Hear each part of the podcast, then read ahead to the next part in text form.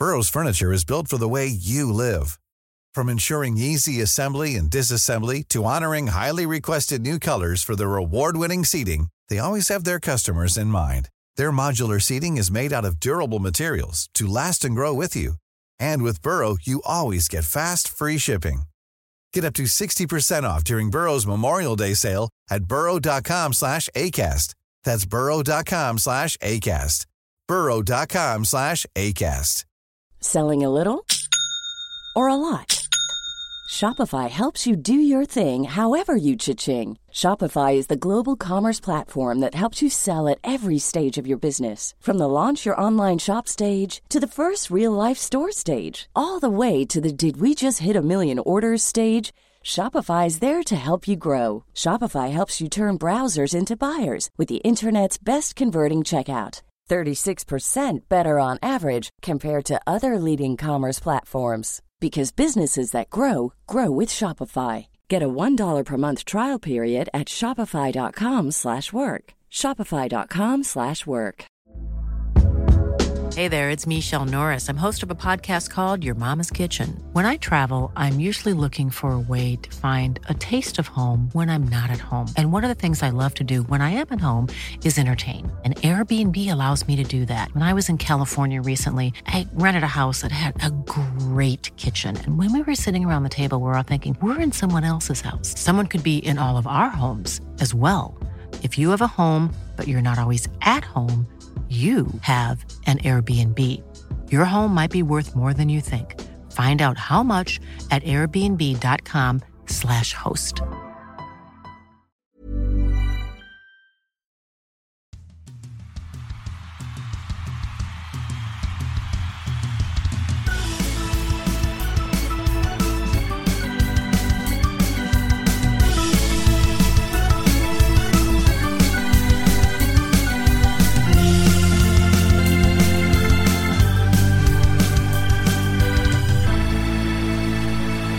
Hälsar vi välkomna till ett nytt avsnitt av Ringside där vi kommer att prata ishockey i allmänhet och hockeyallsvenskan i synnerhet. Vi har Fredrik Söderström på plats i Uppsala på någon form av hotellrum. Han har, han har lydit rådet om att dra förbi eh, gardinerna så inte bara är motljus. Eh, och Daggen sitter i, Fredrik visst är det en kommunlokal av något slag man ser på Första Daggens tanken inredning? var folktandvården, andra var arbetsförmedlingen, men det var inte det, utan det var, vad var det Dagen? SISU?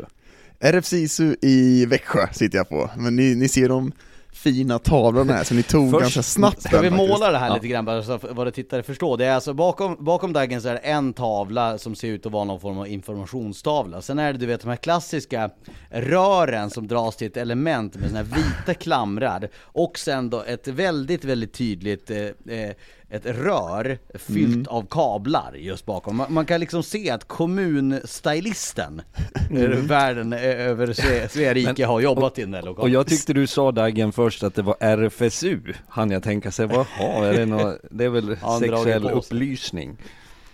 Det är sterilt framförallt oftast. Ja, det är det. är det ju. Inte Och sen på en liten RFSU. tavla. Inte, nej det är det inte. Det kan bli, om du inte sköter dig. Det var, dit ska vi inte gå, hallå! Nej, det tar vi inte dit. Som Filip Minje som är expert i NFL brukar säga, vi är bättre än så. Eh, Fredrik, vi var på besök i, eh, i Uppsala igår, i Gränby ishall. Eh, det, det är vi inte varje dag eh, och det är ju inte alltid eh, fullsatt i, i Gränby ishall. Det är ju väldigt speciella eh, förutsättningar som Almtuna eh, Eh, agerar under och lever med. Vad, vad ska vi säga om våra samlade intryck från gårdagen? Alltså jag menar, jag tycker att det är värt att förmedla liksom de som inte har koll på vad Almtuna har för verklighet och ändå är ett stabilt mittenlag i Hockeyallsvenskan. Det första intrycket jag får, det var ju vi överens om redan på förhand, var att det ska bli kul att göra en sån match. Eh, när jag kliver in där, mm, jag har varit där eh, många gånger, alldeles för många gånger genom åren känns det som, eh, i tränarrollen. Eh, men det är verkligheten. Vi gör ju många matcher som är upphåsade, det är fullsatt Hovet, vi har ju haft ett antal Globen-matcher, vi har varit i Umeå med lapp på luckan och så vidare. Eh, och det kan väl också vara på sin plats att berätta att det är inte så att vi tre och Kajsa och några till sitter och, och flippar ett mynt och säger jaha nu blev det den matchen utan det här är ju andra som bestämmer vilka matcher som då har studio och så vidare. Eh, men eh, ett, ett besök i verkligheten som jag tycker om. Det är charmigt, folk är vänliga, öppensinnade, tar emot det på ett bra sätt. Eh, vi satt länge och väl med Almtunas tränare stab eh, och skrattar åt saker, vi pratar allvar, vi pratar mycket hockey. Vi får en bra inblick hur det fungerar och det, det ger liksom en knuff in tycker jag, en sån match. Så att, och vi hade ju det samtalet med, gästades av Niklas Danielsson, ny sportchef. Vi hade Petter Olsen som är ordförande slash försäljningschef. Eh, intrycket är ju att de brottas med stora utmaningar. Och det här är ju någonting som vi skulle kunna fastna i och prata länge. Jag är ju lite oroad om jag tittar framåt från, från mitt perspektiv i alla fall. Var, var hockeyn är på väg. Att den här klyftan som vi har tjatat om är ju oändligt stor mellan topplagens förutsättningar, arenor, publiksiffror ner till lag som har det betydligt kämpigare. Så att många intryck blir en sån kväll. Och utöver det, för att stänga igen det, en helt okej okay hockeymatch. Jag tänker ur Almtunas ögon. Starkt att komma tillbaks där man tycker är i mångt och mycket det Södertälje har initiativen i första perioden, man får ett mål emot sig. Sen vänder man på matchbilden, spelar smart, spelar defensivt, eh, förvaltar lägena man får och får två viktiga poäng. Mm. Men äh, det är frågan eh, liksom Sen jag började spela Hockeyallsvenskan 05-06 så har det varit snack om att det ska komma en ny arena. Det ska komma en ny arena i Uppsala och det finns det i Tingsryd också, många av dem är. Men vad var liksom är det på gång eller vad säger de?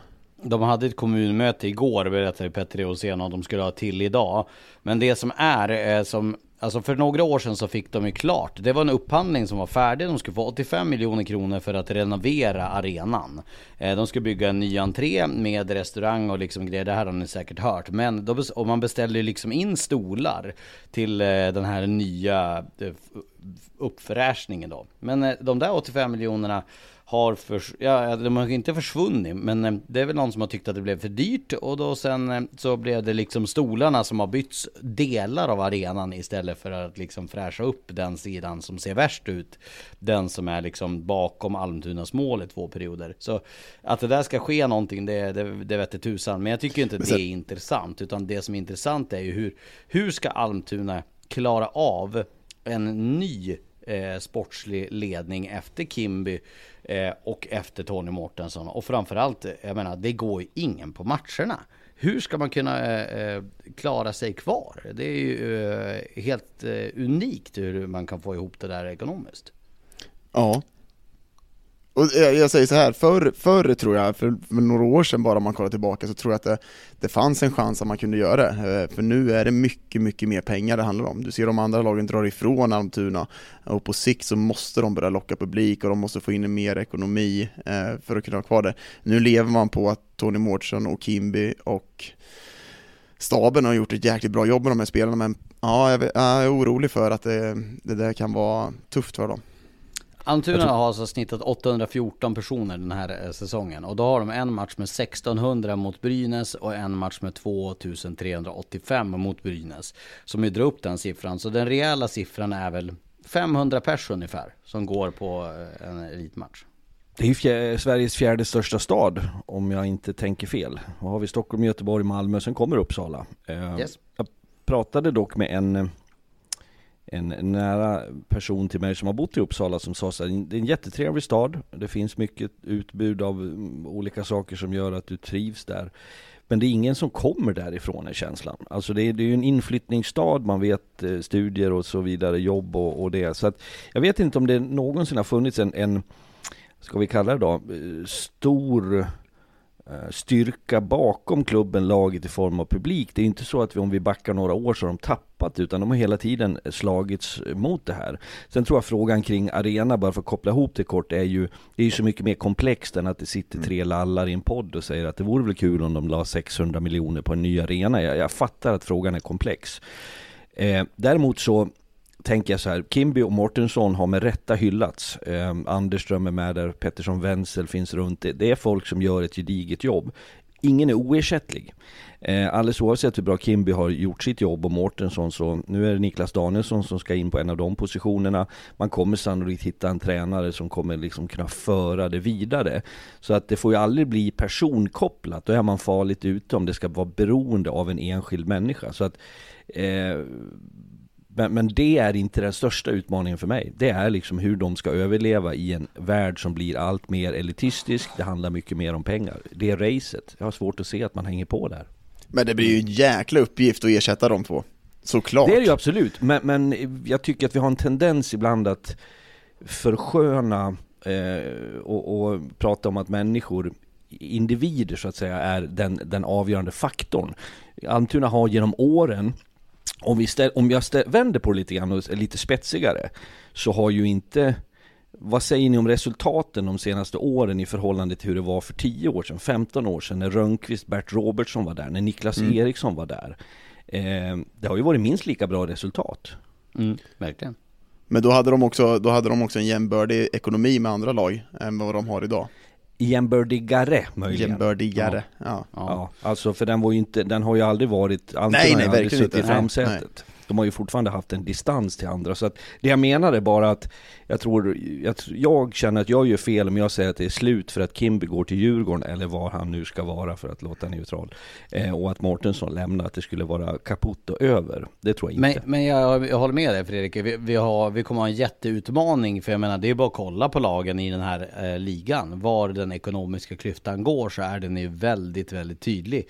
Vilka lag som har alltså toppekonomier och eh, sköts som eh, i princip SHL-klubbar med eh, organisation, intäkter, utgifter, spelare, material och så vidare och vilka som inte gör det. Men, men nog om det. Vad, vad tycker vi om, Fredrik, nu ska du få det så öppet som jag kan ge dig.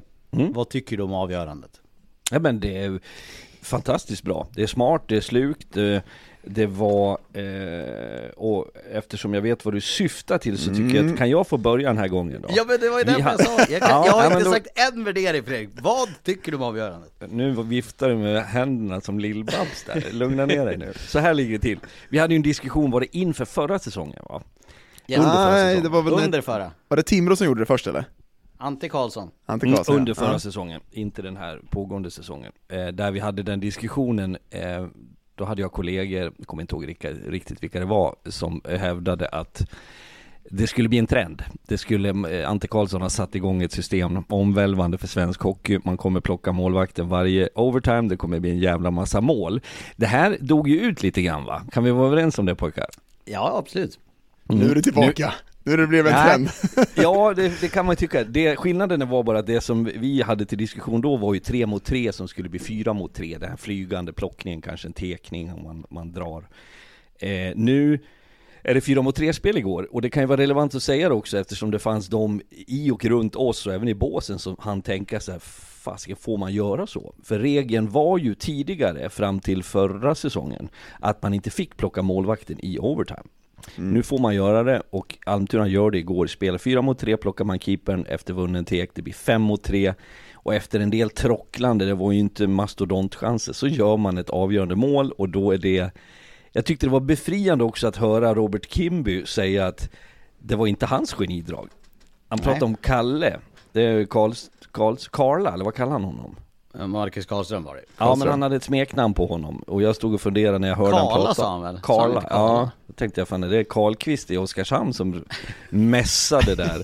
Eh, Men då avgör man där. Eh, och det var, det var snyggt. Och vi pratade ju lite kort om det efter i studion att jag tror på ett sportsligt plan så tävlade ju inte de om, det här kan vara svårt för en del att förstå, jag tror det fanns de som lyssnade igår och tänkte vad fan yrar han om? Men det var inte samma poäng de slåss om, förstår ni vad jag menar då? Jag ja. förstår exakt men, mm. men, men, men, Fredrik, kan vi säga att i fjol var det en trend? Nej. Under en kort, kort tid? Nej. Trend, kan, ju, trend. Kan ni vara ärliga nu var det en trend? Var det en trend Daggen? Ja, men jag gör ju allt för att vinna en diskussion, så jag säger att det var en stor trend, en, ja, en liten och, hypad trend under en liten period. Och hörni, och hörni, den försvann, men vet ni vad som har hänt nu då?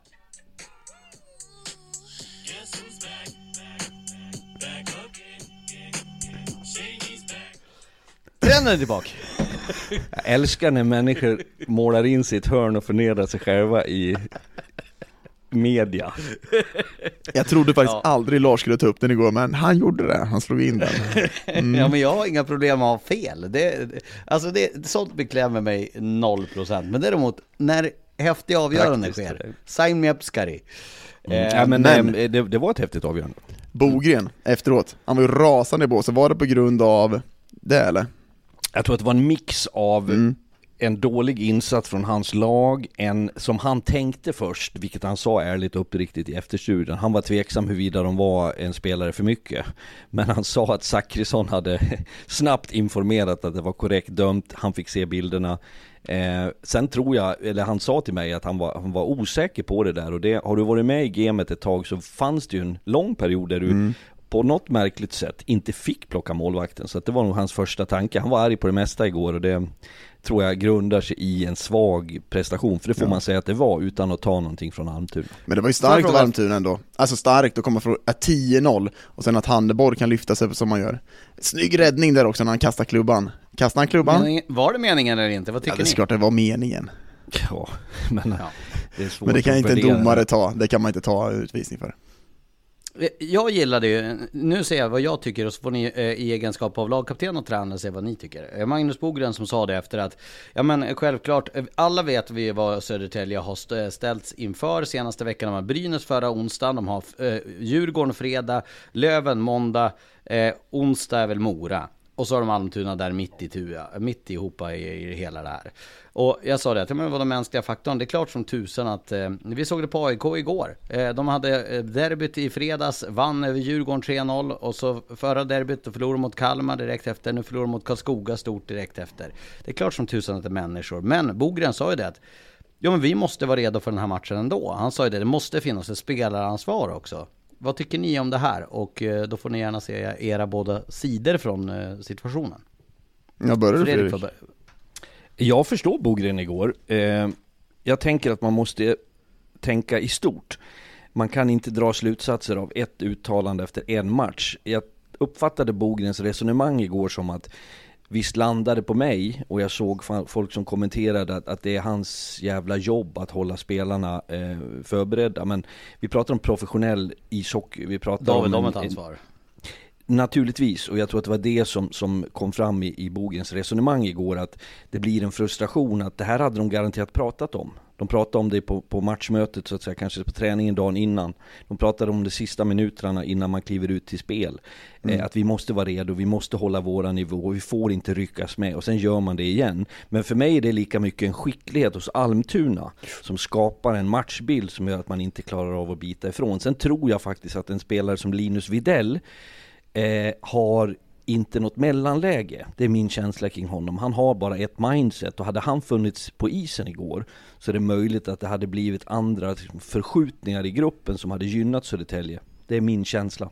Ja, men sen är det väl också att eh, Södertälje har inte haft problem med de här lagen innan. Alltså det är de här lagen de har slagit och de har varit väldigt konsekventa i det här spelet också, så det är en engångsföreteelse pratar han om, Södert, om, om Almtuna tror jag gjorde, för de förlorade väl 4-1 i höstas där. Ja, ja, ja. Såklart att, mm. det, att de har haft tufft när de kommer dit, men det är såklart att de har haft tuffa matcher innan och de har tömt sig lite sen när de kommer hit, men jag vet också som Fredrik är inne på, liksom, man har pratat om den här matchen länge och det är ett spelansvar. Att vara lika laddad i den här matchen som man, men ibland så kommer du inte upp i den nivån och det, det, det är så ibland.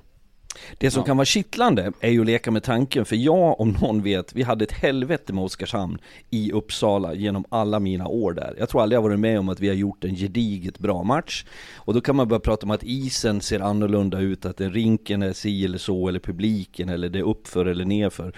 Nej, det är en, en fråga om hur du dels tar dig an matchen rent mentalt, men jag vill påstå att det som skiljer en, om jag spetsar det lite, det som skiljer en bra spelare från en riktigt bra spelare är att den riktigt bra spelaren klarar av att tänka bort omständigheter, precis som det kan vara ett försenat flyg eller en, ett spelavbrott på 45 minuter som vi hade mellan AIK, eh, Södertälje och AIK till exempel. Så att det går, att, det går att vara kritisk, men jag kan också förstå att det ser ut sådär.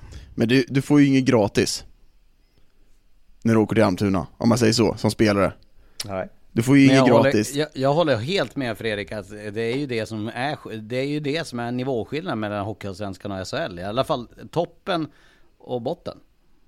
Ja men du kan ju till och med se det i, i SHL delvis, att, att Oskarshamn genom åren, utan att ta någonting från dem, men det var samma när jag var där i Hockeyallsvenskan. Lång bökig resa. Eh, du har eh, bakom båset så är det arga smålänningar som hånar från början till slut. Sådana där saker räknas in. Men återigen, vilka klarar det bäst? Mm. Eh, och vilka undviker att gå i den fällan? Men Södertälje har ju klarat det bra under säsongen, har man ju verkligen sagt. Kanske inte mot Almtuna precis, men generellt sett mot de lagen har man haft en jäkligt, jäkligt hög nivå. Mm. Eh, jag tycker vi släpper den matchen och går vidare lite grann till eh, Mora tänkte jag snacka om. Eh, Mora mot eh, Djurgården. Daggen, du satt och såg en, en stor del av den här matchen. Det gjorde eh, vår kollega Harald Lyckner också som eh, rättade Han var ju med. Att, att eh, Hävelid gick av skada där och att det var därför Andrén kom in till straffläggningen. Får jag bara säga en sak då kring det där? Det har hänt ett par gånger att folk har eh, sagt till mig så här, hur fan kunde ni missa att eh, Mörnsjö snöre gick upp vid tekningen där i andra perioden. Mm. När vi jobbar med en annan match. låt oss bara förklara att när vi jobbar med en match och har studion där så mm. har ju vi det är klart det finns en hel buss full med skärmar och det finns monitorer men det finns ju inte en rimlig chans för oss att ha koll på allt som händer. Så om vi någon gång har missat att säga en sån sak som Hävelid igår det tänker jag inte be om ursäkt för, för fem Nej, öre. inte jag heller, någon procent. Men det var väl att Dahlström missade upp ett mål precis innan avgörandet också, som inte var med där, eh, som kanske var men Dahlström missade ju upp ett mål med 19 sekunder kvar, eh, eller kvitteringen kommer 19 sekunder. Men jag, lite med derbyt också, eh, om man tar in den matchen igår jag kollade lite på, jag tycker Alltså spelmässigt Djurgården, de får inte riktigt fart på flyt i spelet. Jag tycker samma mot AIK de får inget kommando, de liksom kan inte föra spelet på det sättet, ganska slarviga i försvarszon också. Eh, jag vet inte riktigt vart Djurgården står med den här skadeproblematiken de har haft under hela säsongen. Liksom. Fredrik, du har pratat om det ett tag, liksom. hur tränar Djurgården? Alltså är det någonting, för nu har det varit liksom två, tre säsonger liksom, du har haft enormt mycket skador. Jag kan alltså, åtminstone säga så här, om jag hade varit Niklas Wikegård och klivit mm. in i den där verksamheten här efter säsongen Så skulle det vara en stor punkt som jag skulle vända och vrida på väldigt mycket Sen finns det de som, det har ju, när vi har tagit upp den här diskussionen så möts vi ganska snabbt av folk som säger att Alltså det är som att det är en väldigt öm punkt Eh, mm. och det är minsann inget fel på deras upplägg och det, ni får tänka på det här. Och, och, eh, men det går ju att räkna in att de har en del äldre spelare. Det är klart att mm. Marcus Kryger som haft en fantastisk karriär, ju äldre du blir och har varit med om väldigt mycket så, så kroppen kan å ena sidan vara preppad för det, men den borde också vara tilltufsad och ömmad. Eh, och det finns ju några sådana spelare i den kategorin. Det kan väl vara en faktor.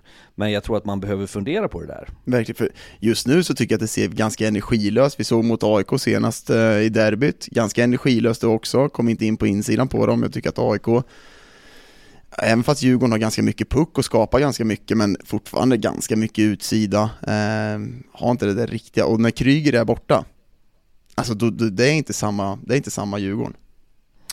Nu såg ju inte jag matchen mot Mora, men jag har bär med mig från matchen före då mot AIK att jag tyckte att de också förlorade det fysiska spelet, mm. den kampen, de duellerna. Eh, och det kan ju, jag menar i grund och botten har Djurgården ett, ett, ett moget lag också med vältränade hockeyspelare. Så att jag tror inte att det handlar om att, att AIK tar mer i, i benböj eller bänkpress eller eh, VO2. Eh, men känslan är ändå att det finns en trötthet. Mm. Så att den där tröttheten påverkar liksom din kapacitet att spela tung och, och, fysisk hockey.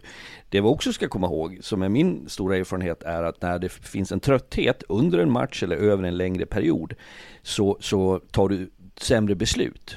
Alltså när, när du är trött i ditt hockeyspelande rent fysiskt så påverkar det dina beslut. Du, du, du, kanske spelar för svårt, du utsätter dig för risker. Tar vi matchen mot AIK bara för att föra in det så är det tre mål man släpper. Alla tre kommer ur pucktapp. Är det spelare som plötsligt råkar tappa pucken? Nej, det föds ur någonting. Så att mm. min känsla är att Djurgården befinner sig just nu i ett litet vägskäl. Eh, jag sa det innan matchen igår att förlora mot AIK i fredags var ingen skam. Gör de en sämre insats mot Mora, då tror jag att man skulle behöva börja fundera. Och grundat på siffrorna att man tappar matchen sent, Ja, då kan man ju kanske fundera. Jag tycker att det har varit ganska länge nu energilöst och det beror ju på mycket att man har in och ut med mycket folk såklart. Men sen också så de kan säkert hävda att det inte är sådana skador eh, som är på grund av träning, men det är när du får skador, precis som du säger med pucktapp. Alltså, det kan vara en tredje jo, men... period för att du inte är tillräckligt ja, påkopplad. Vi, vi, vi pratade om det här, tror jag, bilen från hovet ja. till hotellet va? Visst var det det? Ja, men för jag vet, en säsong jag var med, för kort bara, en säsong jag har, vi hade mycket skador, då sa våran fystränare så ja men det är på grund, det är inte sådana skador som kommer till på grund av träningen. Nej, men det är alla i tredje perioden. Alla våra skador är i tredje perioden och det är på grund av att vi inte orkar spela konsekvent hockey. Ja, och- en förklaring brukar ofta kunna vara, eh, som jag fick ett ord till, men sen om det är rätt eller fel, men vi pratade traumaskador, det vill säga någon åkte in i sargen eller någon, alltså där man tycker det är oflyt.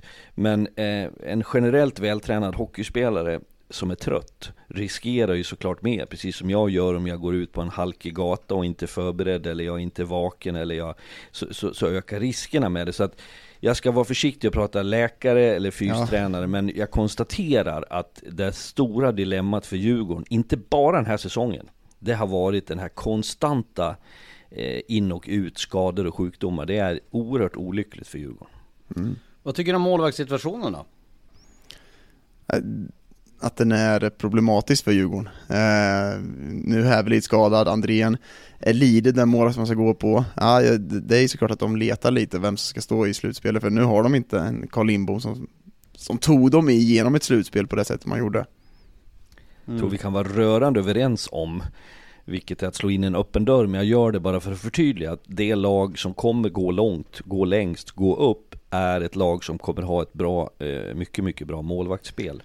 Eh, och där finns det ju funderingar och sen blir det ju så här, jag vet att jag sa när det var Brynäs, Djurgården och Lide skulle få stå så tyckte jag att det var ett modigt beslut och kanske till och med korrekt beslut då att prova, testa honom i skarpt läge.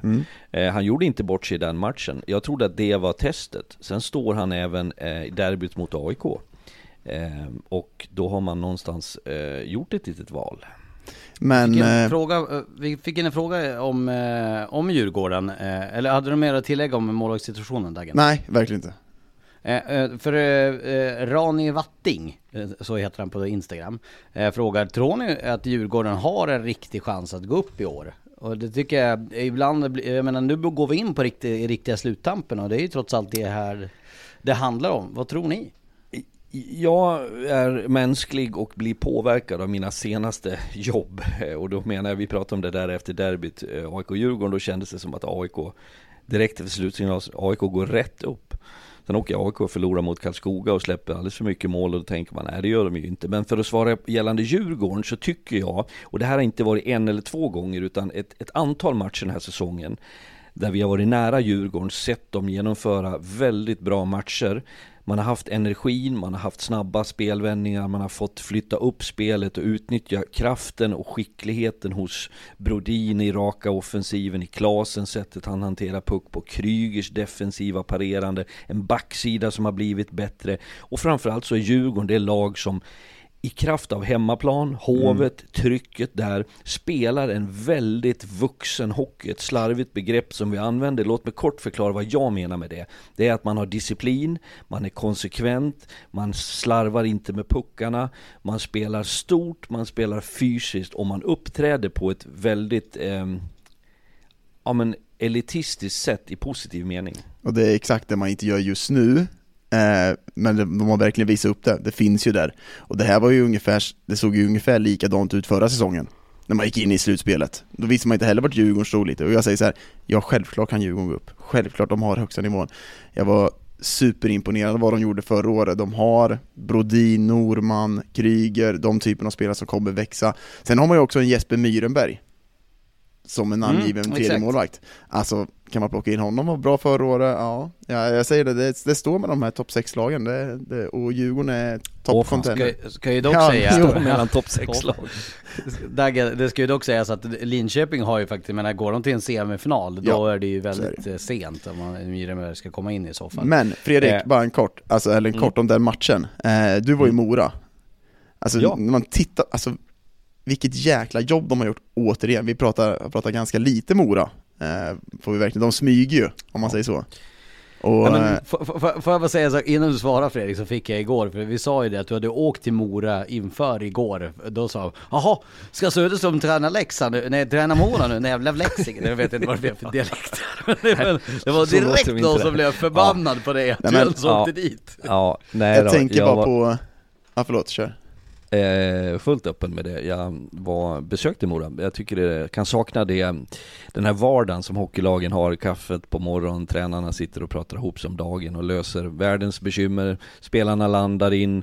Det är lite möten, det är planering, man går igenom träning och det ska tränas. Så att jag hängde runt om lite grann och jag satt även med sportchef Hägglund en bra stund. Eh, och jag ska såklart inte eh, outa allt vi pratade om, men det, det, det, är intressant att få en inblick i hur de jobbar och tänker. Men det som, blir, det som slår mig när jag besöker Mora är att det råder en, en, eh, ett väldigt lugn. Det känns fridfullt i positiv mening. De är ganska övertygade om vad de har för egenskaper rent hockeymässigt som skulle kunna ta dem en bit i ett slutspel. Tittar jag rent konkret hockeymässigt så känns det ju som att de här äldre spelarna som vi har flaggat för att de måste komma igång. Jag tänker på Persson, på Ljunggren, på Måns Karlsson som ska vara i fronten. De är där nu, stimulerade av de unga spelarna och däremellan eh, Kristoffer Gunnarsson, Lavainen på backsidan gör det jättebra. Man har Ignatjev som sista utpost så att jag kan ringa in ganska många egenskaper hos Mora som gör att de kommer vara eh, ett tufft motstånd i slutspelet. Mm. Och jag ställer fortfarande frågor om Persson, Ljunggren, när ska de börja leverera i ett slutspel? Karlsson. Ja, de kan inte börja innan slutspelet Nej, jag börjar, vet, men det är det som se. är min största fråga om Mora. För det här, det har sett bra ut, men jag menar Hägglunds... 12 segrar, 15 senaste. Vad sa du nu? 12 segrar, 15 senaste. Ja, jättestarkt. Och det, det är alltså det Hägglunds jobb i år igen. Alltså Jetman, de tar in Levinsson från Tingsryd, alltså det är sjukt många rekryteringar i år också som har liksom träffat rätt.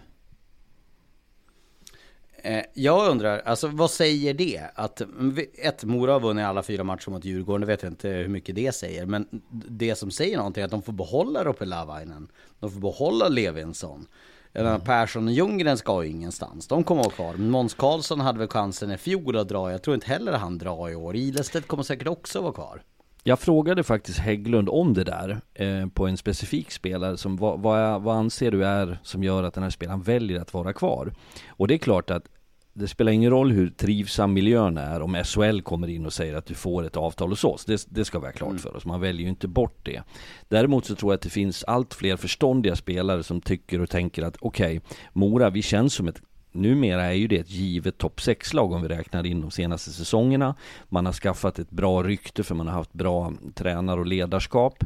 Eh, och jag tänker mig att i Mora som en, ett relativt litet samhälle så skapas också en, en viss harmoni i spelarna emellan och i gruppen. Det, det, är en trivsam miljö att vara i och det ska man heller inte underskatta. Du, du, du tränar och spelar matcher, absolut, men den allra största delen så lever och är människa. Och är det då bra att vara där så, så istället för att få 2000 mer i en annan klubb så kan jag lika gärna vara kvar där. Mm. Mm. Eh. Säg som Martin Tillander sa, tränaren i ICA Skoga. När vi super så super vi, när vi tränar så tränar vi. Det är viktigt det. Det är samma i Mora. Mår bra vid sidan av. Eller Fredrik? Vet du hur det var i Oskarshamn? Han sa det på någon sån här upptaktsträff vet ja. jag som vi var på. Då gick ett sus genom rummet. Du, eh, Chad Jetman eh, har alltså nu bara Mix Indrashis och Jack Kopaka framför sig på fler mål i skytteligan. Vilken ja, dunderfull träff.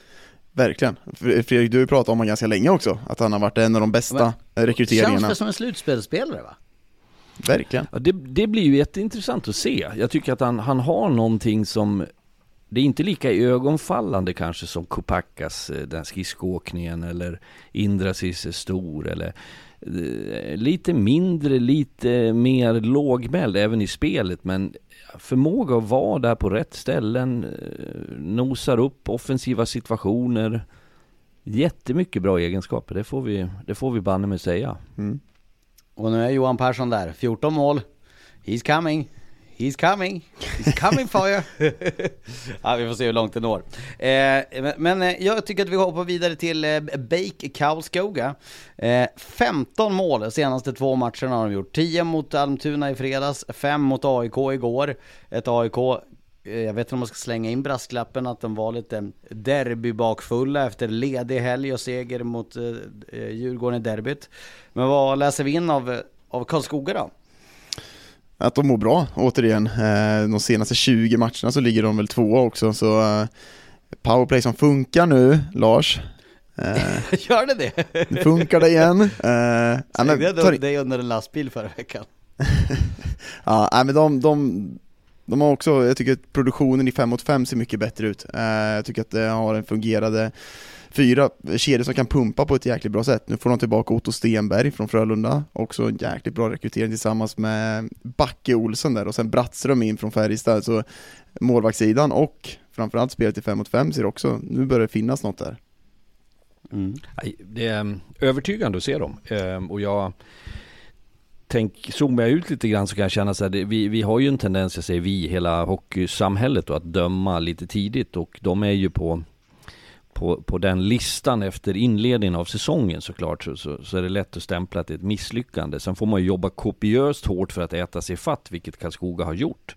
Eh, jag säger återigen att jag tror att det som har gynnat dem var att inte man har möjligheterna att spendera en massa pengar på att skicka folk till höger och vänster, sparka spelare och tränare och, och liksom starta om, utan det har ändå blivit någon slags uthållighet och det tror jag att både Torsten i sin roll och även tränarstaben fick man in till Lander och Kull som har knuffat lite på, på Hall är min känsla och kommit in med lite energi och kanske kontrast i, i personligheterna eh, och att det sammantaget har tagit dem dit de är. Sen tror jag ju att de här spelarna vi pratar Backe Olsen nämnde du. Vi ska ju han är med på en lista fredag kväll som en, en nej det var det inte, förlåt. Det var inte han som var med på den. Jag pratade om honom igår.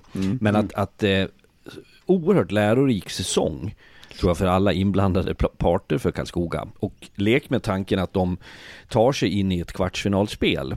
Så eh, Karlskoga har väl ofta kunnat sagt att vi har allt att vinna. Men har man haft den här starten, den här säsongen bakom sig så, så är det väl definitivt så. Det tror jag inte det är något lag som städar av på ett enkelt sätt. Sen har jag svårt att säga att de skulle stå där i en finalserie. Men vem är jag att gissa om sånt? Men Eskil Backe Olsen, det är en jäkla rekrytering också, vi pratade om honom lite förra veckan, jag tycker han dominerar isen på ett Alltså så lugn, bra med pucken, alltså jäkla fin eh, rekrytering. Och vi brukar ofta skoja att det är norska, han är norsk Fredrik. Mm. Mm, Men här är, en rikt- här är en riktigt bra Ja. norsk. Ja det är eh, kuriosa på han. Tom Erik heter hans pappa. De älskar ju Mm. dubbelnamn i, i det där landet. Eh, Mm. Var landslagsspelare. Hans farfar tror jag till och med var landslagsspelare. Och hans bror är väl i Malmö. I juniorverksamheten där tror jag. Så att eh, en hockeyfamilj som har format den. Han känns så jäkla mogen i spelet tycker Mm. jag. Han är, som att han vore tio år äldre. Fysiskt eh, liksom kraftfull och det där skottet han har. Och, ja. Alltid tid med pucken. Alltid tid Mm. ser ut. Det är en eh, jävla elegans där ute. Kanske inte den finaste skridskoåkningen men ja, det är en riktigt, riktigt bra. En av de bättre eh, den här säsongen som jag har sett. Gillar den inte går så Brattström fort heller. nu eller? Vad sa du nu? Är Brattström etta nu eller? För nu har han stått två raka och vunnit med 10-0 och 5-2. Eller vad tänker vi om konkurrensen där då mot Helgens med? Att den är bra, att de har två stycken, de har ju haft det alltid med Volden där eh, och Helgin Smed har ju stått, eh, jag tror man vill ha den konkurrensen också med, som man har haft med Volden, så att man inte går in med Helgin Smed kanske att han står 20 matcher inför ett slutspel så tror jag att det är jäkligt bra att få in Brattström som är lugn och väldigt harmonisk där bak ser det ut. Det han AIK. inte hade i eh, Björklöven. Förlåt. Eh, AIK. Eh, många börjar ju liksom efter, jag tror det var mycket efter fredagen liksom, att eh, man känner, jag snackade med någon tränare igår, eh, både de på plats i Uppsala och några andra också, och folk har respekt för att det här är ett AIK som kommer att bli tunga och riktigt obekväma att möta i det här slutspelet. Med all rätt också. Ja men definitivt. Ja, eh, det är mina intryck också. Eh, en viktig eh, parameter när man värderar, eller när jag värderar lagens status och möjligheter kanske i ett slutspel är när man pratar med andra tränare, med motståndartränare, spelare i andra lag som upplever hur det faktiskt är att möta AIK. Och det har vuxit sakta men säkert under säsongen. Det är ingenting som har kommit de senaste veckorna utan även under hösten så fanns det många som, som på något sätt pratade om AIK i väldigt positiva termer och för mig har det blivit en övertygelse och alldeles oavsett om vi bara pratar en match, den mot Djurgården på Hovet eh, som man vinner med 3-0, den eh, var för mig den sista bekräftelsen på att jag verkligen tror på AIK. Sen ska jag inte sitta och säga bara för att det ska vara rubriker av det att jag tror att AIK går upp. Eh, men jag tror att AIK har väldigt goda förutsättningar om man kan förvalta det man har byggt upp nu. Man har en, en, Anton Blomqvist som jag har använt tror jag ordet att, att det finns en kaxighet och det kan jag förklara så inte man tänker att det skulle vara något negativt utan han står för någonting, jag tycker han bröstar upp sig, han har fått ett material den här säsongen som har haft lättare att akklimatisera sig både till hans spelidé och hans sätt han vill att de ska framställa sig själva och agera på. Jag tycker att väldigt många spelare i laget har anammat det. Sion Nybeck som är två äpplen hög har liksom blivit kaxig på sitt sätt. Jag tycker att Gynge har en kaxighet i sitt sätt att spela på och då tänker jag i sättet med puck och offensiva skeenden. Man har fysiska spelare som jobbar klart situationer och det är en väldigt viktig faktor i ett tufft slutspel att du tror stenhårt på dig själv. Mm. Nej, jag, jag tycker eh, det här AIK-laget ser jäkligt intressant ut. Eh, jag menar Hutchison, nu verkar det som att han tränar ju redan och, och ska vara aktuell för att spela match inom inte allt för distanserad framtid. Ja, jag har svårt att se att något lag vill, eh, jag menar skulle AIK komma tre liksom, det, det skulle ju Ja, jag, jag, tror AIK kan vara, just nu, sticka ut hakan lite grann. Kan det vara liksom stora utmanare till Brynäs nu? De är absolut med i racet, men Dagen, vi har ju pratat mycket om målvakterna där. Mm. Eh, och då, igår pratade vi också med Pettersson Wenzel, eh, som är målvaktstränare i Almtuna, som för övrigt var första guldgallervinnaren. Johan Thornberg berättade att han fick uppdraget tillsammans med en fotograf att åka hem till Pet Pettersson Wenzel och knacka på. Och hans mamma öppnade dörren och så skulle han överlämna det där priset. Vi gissade att det var någonstans kring 28-29 kan det stämma? Eh, men sen pratar vi generellt också om målvaktsspel i ligan och eh, han hade också en övertygelse i resonemanget kring eh, Bibå men framförallt Norman. Mm. Eh, som på något sätt har smitit förbi och fick spika igen i ett derby. Så att snacka om att sitta på guld. Men vad är det med norskarna i Hockeysvenskan i år? De, det är ju fan norsk invasion och det är bra norska spelare också. Ja det är det. Alltså, det, är vad fan. det. Nej, vi, skojar, vi skojar första superfredagen om att det var norskar, men... Eh, ja men det var norrmän, det var norrmän. Nej men det, och det gjorde vi väl med värme ska Ja, ja verkligen. Eh, de eh, tror jag också törstar efter, alltså hockeyn i Norge är ju efter svensk hockey, det är inget snack om saken. Men det jobbas väl rätt i en del klubbar och med det kommer det då fram ett antal spännande spelare och jag tycker att det är klokt av hockeyallsvenska klubbar att titta på dem och se vilka skulle kunna vandra den här vägen och de har ju haft framgång. Får jag fråga Fredrik? Kan vi dra Jörgen Hanneborg-storyn? Ja, absolut, det tycker jag.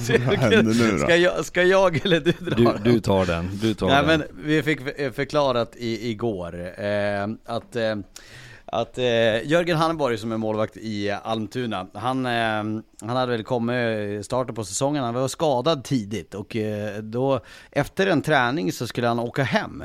Eh, efter träningen och då hade Jimmy Anderström och eh, Fredrik Pettersson vänster stött på han ute på parkeringen. Då gick Jörgen Hannborg med plocken i handen. Så de frågade, du eh, Jörgen, vad, vad gör du? Eh, nej men jag ska åka hem. Jo men varför har du plockhandske med dig? Nej men jag ska snacka lite med honom. Målvakt. Va? Nej jag ska åka hem och ta ett snack liksom så vi är på samma ruta. Ja det är otroligt alltså. ja, men jag, blir aldrig jag blir inte förvånad längre med målvakter. Då kom han tillbaka dagen efter och då, då frågade man Ja vad sa, vad sa plocken då? Han hade sagt hyfsat seriöst att Nej men nu, nu är vi överens. Jag tror han hade dessutom sagt att det finns två val. Antingen så hänger du på mig och gör det bra, annars är det slut för dig. Ja. Så han hade väl mer eller mindre hotat den där stackars blockhandsken till att börja leverera. Ja det gjorde den. Eller var det innan Karlskoga eller? Ja. Det är ju för jävla roligt ändå alltså. Dessa ja, jävla Åker hem med plockhandsken.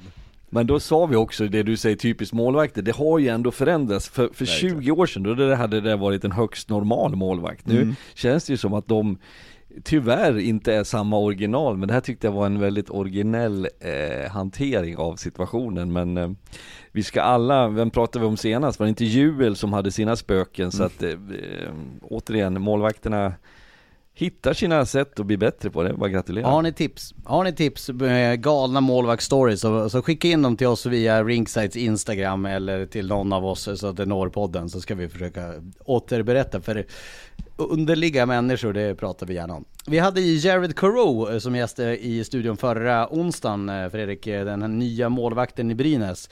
Eh, Hyfsad mardrömstart på gårdagens match, släppte två första målen. Då gav du ett exempel på att Ed Belfour släppte väl första pucken när han kom till Leksand och sen höll han nollan i 250 minuter. Eh, vart inte riktigt det för Jared Coreau, men han fick i alla fall avsluta matchen med en seger och eh, att flippa fram en puck till Indrasis att lägga i tom bur. Jag tror ju att det är tacknämligt att han har kommit upp i en mogen ålder som gör att han borstar av sig det där utan problem. Eh, och det är väl ett sätt att börja anpassa sig. Han har inte spelat på ett tag, han har inte varit i svensk hockey. Så att jag, jag, jag ska inte kasta honom mot hajarna på något sätt. Men nu är han åtminstone inne i leken. Det viktigaste är att man inte släpper den Indra sist. Den där går ju i kassen den. Sista. Vadå? Den, den är på väg ja, in i mål. om man orkar dit. Den var inte tillräckligt okay. hård för att nå fram tror jag. Men, Så tror jag att det var. Det viktigaste för eh, Brynäs igår, Tyler Keller eh, tillbaka, alltså leverera direkt. Och, han såg fan inte ut att vara, ha varit borta så mycket, han såg pigg och fräsch, han är inte så, så stor så eh, liksom Hans energinivå fanns verkligen. Och han såg verkligen spelsugen ut. Och få tillbaka honom inför ett slutspel och bredda det här laget ännu mer eh, Tillsammans jag med Kopek och Ölund där. Ja, det kan bli intressant Ja, och jag tycker just att Keller står ju för någonting som är, skiljer sig radikalt från det övriga offensiva spelet i mm. Brynäs. Mm. Den där mönsterbrytaren, de här, den här litenheten, sättet han är smidig, flyttar sig, flyttar fötter, tar skott från andra positioner. Oerhört irrationell. Eh, och den injektionen tror jag är jätteviktig för Brynäs. Så fruktansvärt bra på att täcka pucken för att vara så liten och spä. Eh, så han han är så stark, snabb vändning, det går knappt. Jag vet själv när man mötte, man försökte gå på en ganska hårt, men vände bort dig så snabbt. Eh, så du får nästan hålla honom på avstånd ibland och låta honom ha pucken, men eh,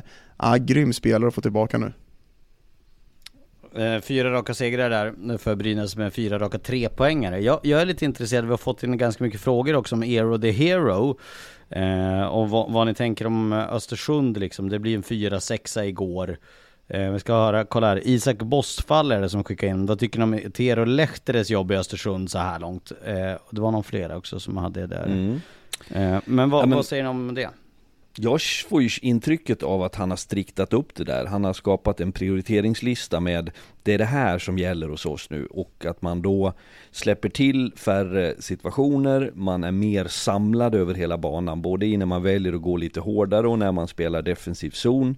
Eh, och att den tryggheten gör att när man sen får jag tyckte nu, återigen gjorde vi inte den matchen igår, men när man tittar på highlights vi får till oss, det målet där Brynäs går bom och kolliderar och det blir lite galet, är det första, andra målet är det 2-0 kanske. Att det säger lite grann om hur Östersund skulle kunna spela, att man okej, okay, vi ska försvara oss, vi ska se till att inte släppa till. När vi får lägen så går vi. Och då har du också jobbat på ett hälsosamt sätt så att du har kraft kvar i benen, du får den där spetsen offensivt. Eh, det som man säger, och jag kan ju förstå att folk att de skulle ha gjort någonting tidigare, men det är lätt att vara efterklok. Men det borde ju skänka hopp till Östersund inför ett kvalspel. Verkligen. Alltså, jag tycker de ser jätte, eller jättebra, de ser mycket, mycket bättre ut. Och det man hör från spelarna också, att de, bra människa också. Alltså väldigt tydlig i sitt ledarskap men också lugn och harmonisk i omklädningsrum. Så det är klart att de går in med en härligare känsla inför ett stundande kval mot Västervik.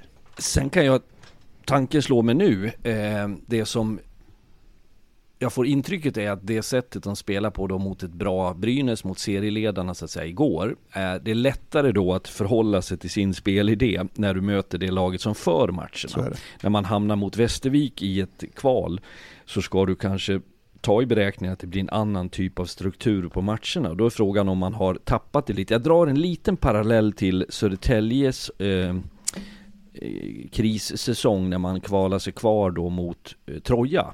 Där mm. jag tyckte att det var ju Pelle Hånberg och som klev in med ny kollega där i mitten av säsongen där man, som jag uppfattade utifrån åtminstone, började prioritera defensiven och man blev försiktig. Att det finns en risk också med det. Det är högst rimligt, jag hade gjort detsamma.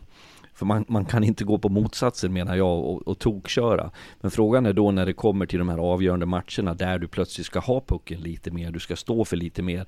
Klarar du av både och? Det är väl det enda frågetecknet jag har för oss. Alltså jag, jag, tycker att det höjs upp. Jag tycker att det var lite svaghetstecken i början när han kom in. Men nu tycker jag att den offensiven ser bättre ut också. Så de senaste veckorna har de ändå träffat rätt där också, så det ser ju, det är inte bara defensiven som har sett bättre ut. Nej men jag tror ju som jag sa alldeles nyss att det är ju defensiven som föder en bättre offensiv. Så är det verkligen. När du ligger rätt och spelar Mm. klart och att du är mer samlade. Men vi får se kort och gott. Det blir spekulativt innan vi vet vad de hamnar i. För Mm. matcher menar jag. Eh, en grej, vi har inte rört det alls här, men, eh, och vi tog det kort med Marcus Eriksson. Jag fattar att han inte vill prata om det under säsongen, men eh, alltså hur coolt är det inte om Marcus Eriksson då, 39 år gammal, ska göra SHL-debut? Jag, jag tycker att det låter banbrytande. Jag vet inte, vad tycker ni? Ja, att det är jäkligt häftigt att han får chansen för en gångs skull. Eh, jag ska inte säga att han spelar sin bästa hockey för han spelar en bättre omgivning men han är nära där och jag tycker inte åldern har spelat så stor roll. Eh, om du kollar idag så, jag ska gå tillbaka till eh, när jag kom upp som A-lagsspelare i Karlskoga, då tränar man alltså inte ett enda träningspass utanför isen. Eh, det var alltså 06. Idag är det fullbordsproffs på ett helt annat sätt och det gör att karriärerna kan vara mycket, mycket längre. Man tar hand om kroppen på ett helt annat sätt och sen för Marcus Eriksson, han lever inte på att det ska gå fort. Eh, han lever på sitt spelsinne så det, det ska bli häftigt att se han i ett Skellefteå och att det är just Skellefteå också Fredrik, som plockar honom.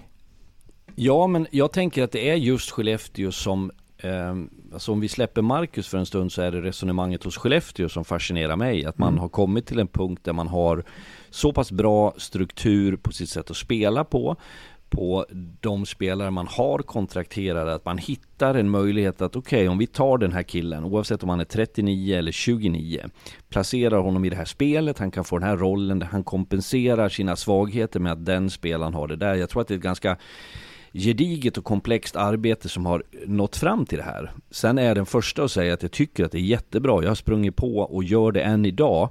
I stort sett varje match vi gör när man träffar på spelare som har kommit upp i åren så imponeras jag av hur eh, professionella de är, hur de har förvaltat sin karriär. Jag tror jag sa förut när vi spekulerade kring det här att Stefan Öhman som idag är assisterande tränare i Björklöven kom till Oskarshamn från Finland. Eh, och det fanns många som ifrågasatte, vi tog en gubbe, jag vet inte vad han kan ha varit då, han var då närmare 35 åtminstone. Eh, Och vi fick in en ganska trögfotad, det såg ut som han hade slalompjäxor på sig var det någon som sa till mig. Eh, och jag tänkte vid en första anblick att det här kommer bli ett problem. Istället så fick vi en en bättre puls i vårt offensiva spel för att hans skridskoåkning var inte fort men fel. Han hade förmågan att värdera och läsa situationer. Han slet hälsenan några dagar innan seriepremiären. Läkarna sa att det var resten av säsongen. Runt jul var han tillbaks för han var så oerhört dedikerad. Han var vältränad i övrigt. Så att det vi ska ge Marcus Eriksson är ju att han har ju krattat för det här själv. Han har ju jobbat med sig själv, sitt mindset, sin fysiska status på ett sätt som gör att han är lämpad att få den här chansen och att då Skellefteå trocklar in honom i det gör det ju hela så eh, delikat.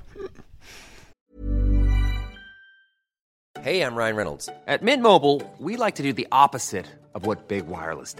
They charge you a lot, we charge you a little. So naturally, when they announced they'd be raising their prices due to inflation, we decided to deflate our prices due to not hating you. That's right. We're cutting the price of Mint Unlimited from $30 a month to just $15 a month. Give it a try at mintmobile.com slash switch. $45 upfront for three months plus taxes and fees. Promo rate for new customers for limited time. Unlimited more than 40 gigabytes per month. Slows. Full terms at mintmobile.com. Burrow's furniture is built for the way you live. From ensuring easy assembly and disassembly to honoring highly requested new colors for their award-winning seating, they always have their customers in mind. Their modular seating is made out of durable materials to last and grow with you. And with Burrow, you always get fast, free shipping.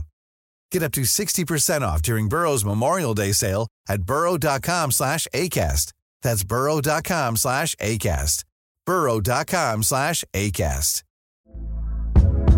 Hey there, it's Michelle Norris. I'm host of a podcast called Your Mama's Kitchen. When I travel, I'm usually looking for a way to find a taste of home when I'm not at home. And one of the things I love to do when I am at home is entertain. And Airbnb allows me to do that. When I was in California recently, I rented a house that had a great kitchen. And when we were sitting around the table, we we're all thinking, we're in someone else's house. Someone could be in all of our homes as well. If you have a home, but you're not always at home, you have an Airbnb. Your home might be worth more than you think. Find out how much at airbnb.com/slash host.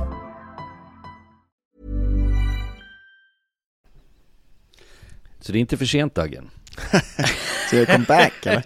Jag vet inte, jag levde inte så mycket på mina, mina, eh, mina händer så jag vet inte fan om jag skulle kunna göra det Du bra kom- i du- en SHL. Kommer till Skellefteå, då säger Erik Forsell bara no hands, no, No hands, hands. tack. no hands. Jävla Peter Vampala alltså. Du Patrik Karlqvist då? Eh, Nu, nu svävar jag ut här, men vad fan, Örebro? Eh, om det stämmer, det tycker jag lät eh, häftigt att man går på... Jag har inte läst det där men det flashade förbi igår under sändningen. Är det förut om om Oskarshamn då åker ur såklart?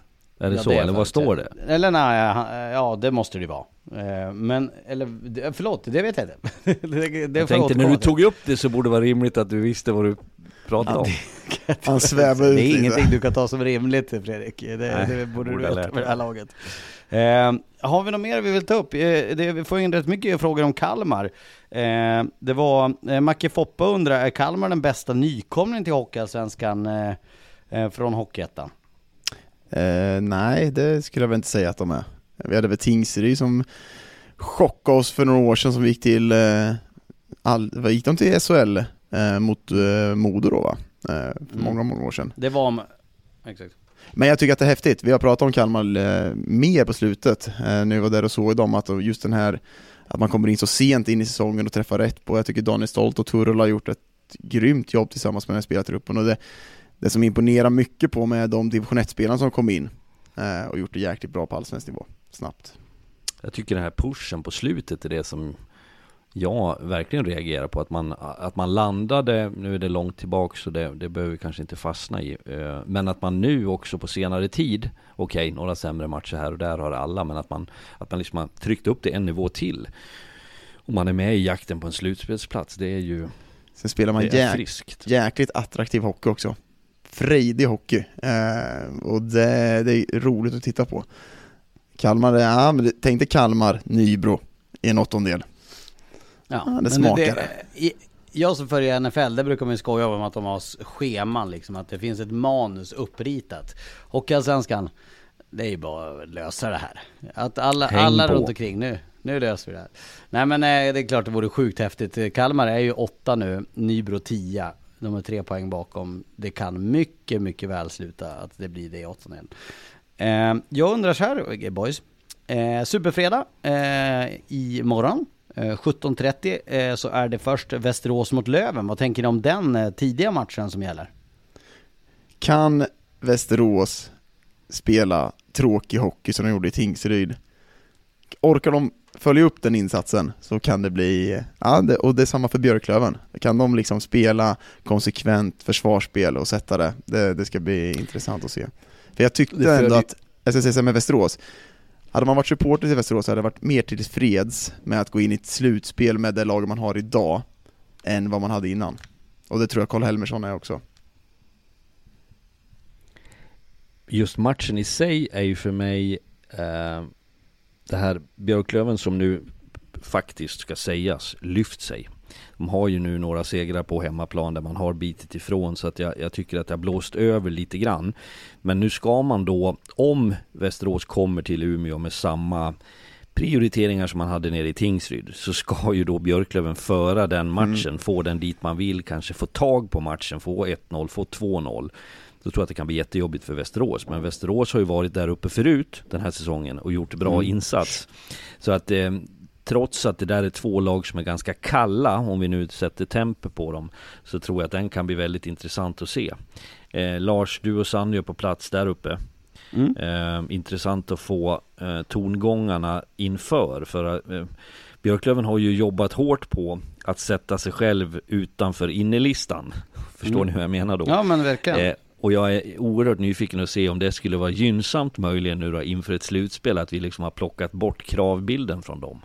Ja, vi har ju två frågeställningar som jag, jag i alla fall går in i den där matchen med. Som, eh, jag vill höra med Konstantin Komarek och, och hela laget liksom. Hur, hur bröstar de det här att de skickar bort Topping, att de skickar bort Mingoya, att de skickar bort Hutchison? Det är ju den stora frågan i Västerås och hur liksom de har ju hugg på slutspel. Eh, jag förväntar mig inte att det kommer bli något mirakel. Men det är den första frågeställningen jag går in med. Och sen då gällande Björklöven så är det ju, ja men Per Kentes nu två nya finnar. Eh, med eh, ny energi in och dessutom då en seger mot Kalmar hemma förlorar ju faktiskt mot Tingsryd hemma ska ju dock sägas. Men att det är ju ingen som pratar om Björklöven nu.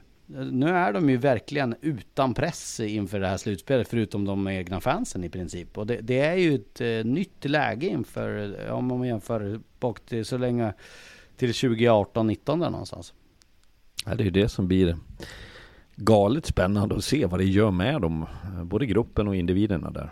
Ja, fan, det är såklart att vi pratar om Björklöven som en contender till att gå upp. Ja, jag, Det- jag nu- nu får de- Nej, men det- det, inte. Det, Nej, men det är jag är såklart nog med att- på det är din sida de- Lars. Jag tycker det, det, den senaste tidens snack har ju inte varit om deras möjligheter. Nej, verkligen inte. Att de har... enbart under två månader handlat om deras problem. Jo, men sen är det också topp 6 motståndet som vi har pratat om ganska mycket, att de är liksom, de är bäst mot topp 6-lagen, eh, Eh, gå in i ett slutspel med den.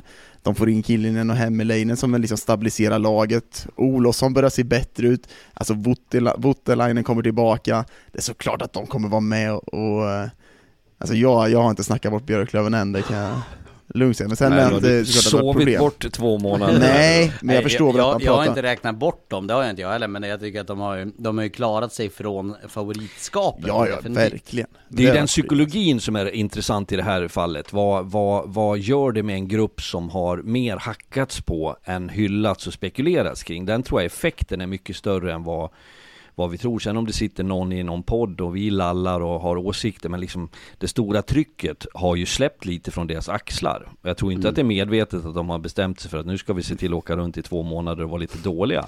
Men det, tror gör ju det någonting med en grupp. För det laget, det ska man ju säga, när vi när, väl, nu har vi ju en är det fem, sex omgångar kvar, det ser lite olika ut va? Sex för de flesta. när, när repet dras så kommer ju spekulationerna börja och jag tror inte man ska underskatta trycket som Brynäs kommer få på sig. De har ju det från start. De Ja, levererar ju, de ligger de. etta. Men så fort en minsta motgång kommer i ett slutspel för Brynäs så kommer det ju vara ett massivt tryck på ett annat sätt än det Björklöven får. Det är i alla fall min uppfattning. Men, men, men alltså, vi, vi, det är klart att det blir dramatiskt och det är mycket, det är säkert små grejer som kommer att avgöra det hela. Men alltså, när man läser Brynäs laguppställning igår, har jag ju Första för- tre kedjorna. Förbannat svårt Mm. att se att ett lag ska slå ut de här alltså. alltså du, om då Coro kan stoppa upp och liksom vara etta och, och utmana Klara i alla fall. Så har du alltså en första kedja, en första femma med Bertilsson, Kinnvall, Rödin, Larsson, Indrasis. Sen är det då Ben och Billins bak, eh, bakom Greg, Wessel, Simon Robertsson. Lindstein, Schutske, eh, bakom Keller, Ölund, Kopacka. Det är tre första femmorna. Alltså det, det kan ingen annan matcha.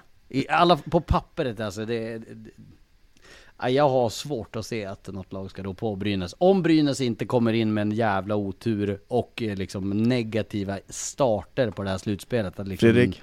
Något skit sig tidigt. Fredrik, vi noterar. Mm. Ja. Jag, Vi- vi lägger jag ner sa bara att jag har svårt att se. Svårt att se sa jag. Ja, Jag har också Brynäs som favoriter, men jag säger det mentala, att gå in där. Vad händer om de tar en torsk? Hur, hur reagerar Rödin, Johan Larsson, eh, de typen av spelare? Eh, Kan de vara de ledarna som det behövs? Som till exempel en Marcus Kryger var för Djurgården, Mm. som inte Björklöven klarade av att hantera pressen förra året, som Modo gjorde väldigt bra. Så, Mm. mm. Det är öppet. Med det sagt. Hockeykväll, eh, vi släpper idag torsdag så det, det har hockey på tv ikväll. Vad väljer ni för match ikväll i SHL? Och kikar ni på när ni slår på tv, tv-rutan ikväll? Ge oss menyn då, så får vi väl... eh, Ni ska få menyn. Eh, Jag är Modo Skellefteå, så den väljer ni såklart inte.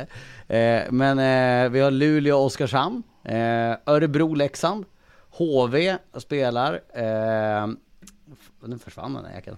Eh, Förbannade jävla...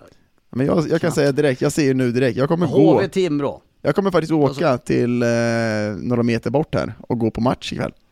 Växjö-Färjestad, Ja, den jag tar den. Jag tar den. Jag åker dit och ser. kanske? Jag kommer se Rögle-Frölunda. Mm. Ja, den är bra. Frölunda börjar ju faktiskt se, Roma funkar ju grymt bra med den eh, första kedjan med Friberg och Malte Strandvall alltså. Men eh, Fredrik, vad, vad har du då till torsdags? Du ska vara i Stockholm ikväll. Ja, vad gör du ikväll? Vad gör du ikväll? Få jag. höra. Jag, jag rör mig, ibland är Fantomen klädd som en vanlig människa och rör sig. jag har ingen studio i Kungsträdgården där jag står och sänder. Nej men en lång promenad i ett vackert Stockholm, kanske äta en bit god eh, mat och ett glas vin någonstans. Men jag vill ju också se lite hockey. Tar du den, den vanliga promenaden? Nej men eh, problemet är ju, vi ska inte Lars? nämna namn, men på grund av vissa omständigheter så som mycket bokat så bo, ska vi bo på ett annat hotell. Du Mm. ansluter ju, du och Kajsa imorgon. Så att det är en liten ny del av centrala Stockholm jag ska upptäcka, så jag får, får roa mig med det. Trevligt. Det låter häftigt. Till alla lyssnare och tittare, eh, vi ses snart igen. Eh, Missa inte Superfredag imorgon med eh, sju häftiga matcher. Ha en riktigt härlig hockeyvecka så ses och hörs vi snart igen. Ta hand om er. Ciao! Mom deserves the best, and there's no better place to shop for Mother's Day than Whole Foods Market. They're your destination for unbeatable savings, from premium gifts to show-stopping flowers and irresistible desserts. Start by saving 33% with Prime on all body care and candles. Then get a 15-stem bunch of tulips for just $9.99 each with Prime. Round out Mom's menu with festive rosé, irresistible berry chantilly cake, and more special treats. Come celebrate Mother's Day at Whole Foods Market. Hey, it's Danny Pellegrino from Everything Iconic. Ready to upgrade your style game without blowing your budget? Check out Quince. They've got all the good stuff shirts and polos, activewear, and fine leather goods, all at 50 to 80% less than other high end brands. And the best part? They're all about safe, ethical, and responsible manufacturing. Get that luxury vibe without the luxury price tag. Hit up quince.com slash upgrade for free shipping and 365 day returns on your next order. That's quince.com slash upgrade. Mom deserves the best, and there's no better place to shop for Mother's Day than Whole Foods Market. They're your destination for unbeatable savings, from premium gifts to show-stopping flowers and irresistible desserts. Start by saving 33% with Prime on all body care and candles. Then get a 15-stem bunch of tulips for just $9.99 each with Prime. Round out Mom's menu with festive rosé, irresistible berry chantilly cake, and more special treats. Come celebrate Mother's Day at Whole Foods Market.